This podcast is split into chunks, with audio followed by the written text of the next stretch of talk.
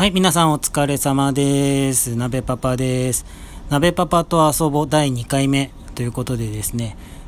この番組はどういう番組かと言いますと、LGBT って聞いたことありますか？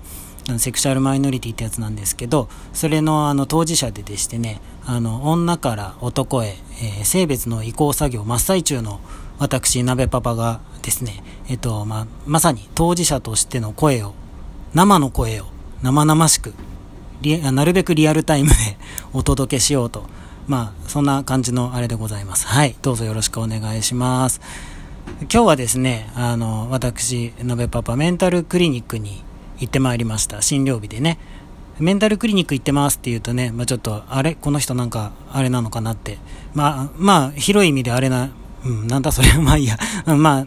そう思う方もいらっしゃるかもしれないんですけど、もちろん突き詰めていけばね、人ですから、それは一つや二つ掘り下げてきゃ出てくるものもあるかと思うんですけども、とりあえずそういうね細かいあれは置いといて、その冒頭に言ったみたいに女から男にね今変身の真っ最中なんですけど、このね性別をですね変えようと思いますと、そう簡単にそう思い立ったからってできるもんでもないんですね。区役所とか行ってすいませんちょっと手続きしたいんですけどって言って簡単にしてくれるそういうもんじゃないんですよ。そうしてもらえたら一番ありがたいんですけど、でまずですねその戸籍変えたい、女に生まれてでも男で生きていきたくてね、っていうねあれをしようと思ったらですね、今の日本ではまずね手術しないといけないんですよ。その手術って言ってもだ昔でいう性転換手術っていう、今では性別適合手術っていう言い方するんですけど、それねどういう手術かっていうと男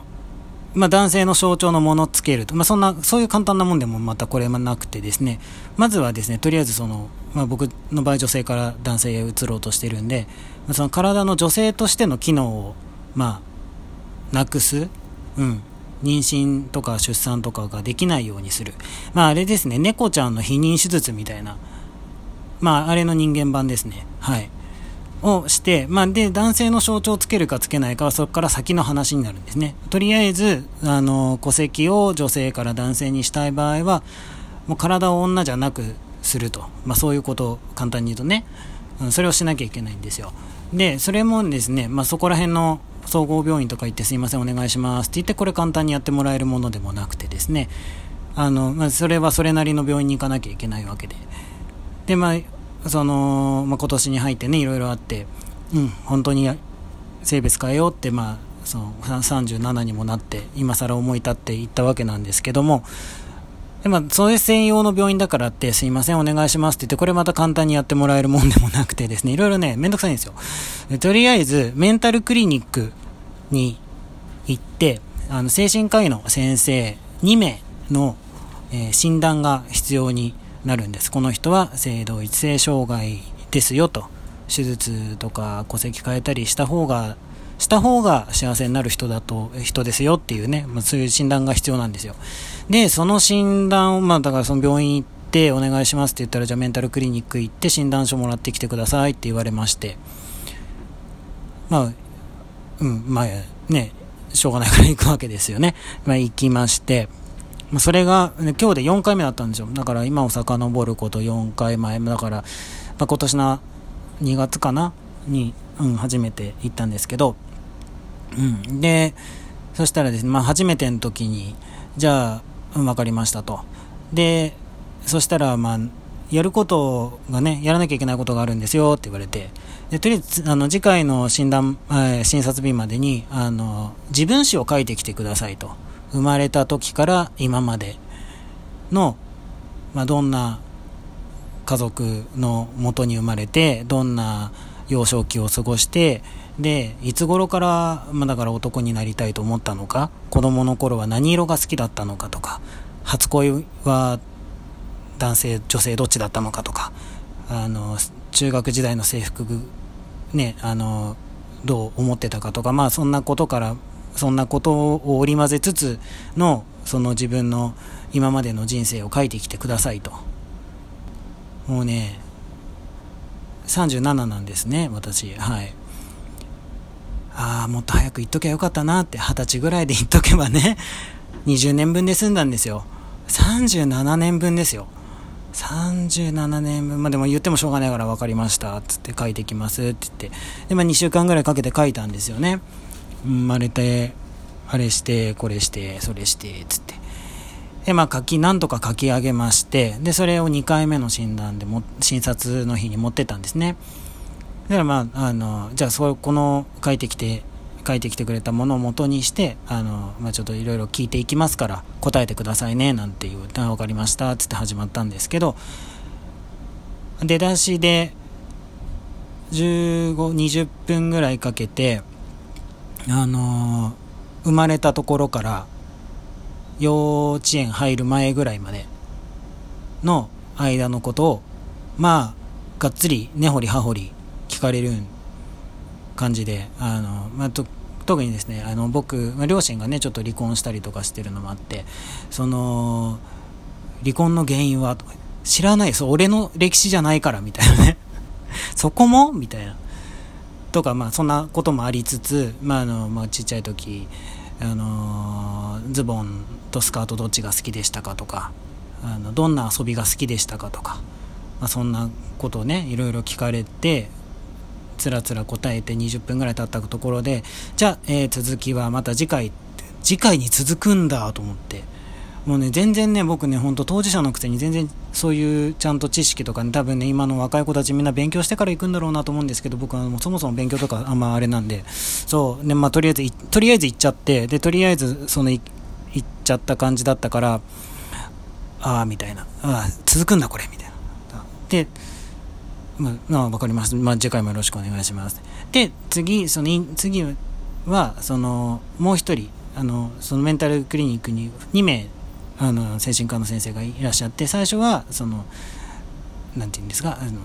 ね、精神科の先生に話聞いてもらって、で、もう一人、院長先生に、同じ日、続けて、まあ、また同じ内容を聞かれるんですよ。まあ、おさらいみたいな感じですね。でつらつらっと聞かれて、ほうみたいな。で、まあ、それが第1回目でした。で第2回目、幼稚園に入って小学校までかなやって、幼稚園から小学校、そう幼稚園小学校小学校入る前ぐらいまでやって、で次小学校から中学校もやって、ほいで今日は中学から今日は中学卒業してから、そう高校から成人するまで、そうなんかもうだから分けて、まあ、あれこれやってってっていうところなんですよね。そう。それで今日は前回ね小学校のところをすごい聞かれて話してた時に、僕ね子供の頃ものすごい忘れ物多かったんですよ。今だいぶあれなんですけど、子供の頃超忘れ物多くて、で遅刻もすごい多くて、であとね友達、のと言葉でなんかうまくやり取りができなくて、なんかね相手が言ってることパッと理解することができなくて、よくねなんか答えに詰まったりとかして、でまたからかわれたりとかして、で僕は言葉がうまくないから手出しちゃったりとかして、で喧嘩になって、で先生に怒られてみたいな、すごい多かったんですよ。っていう話とかしてたら、君さ ADHD って言われたことないって言われて、まあ、聞いたことありますけどみたいな、ちょっとその診断やってみようかっつって、僕性同一性障害の診断もらいにねメンタルクリニック行って、あれなんかまた違う扉開いちゃう感じとか思って、まあでもねせっかくっていうか、まあせっかく行ってるんで、まあ一個でも多くね自分のこと知るね、なかなかないチャンスなんで、それもいいかなと思って、分かりました、じゃあテスト受けますとか言って前回受けたんですよ。で今回、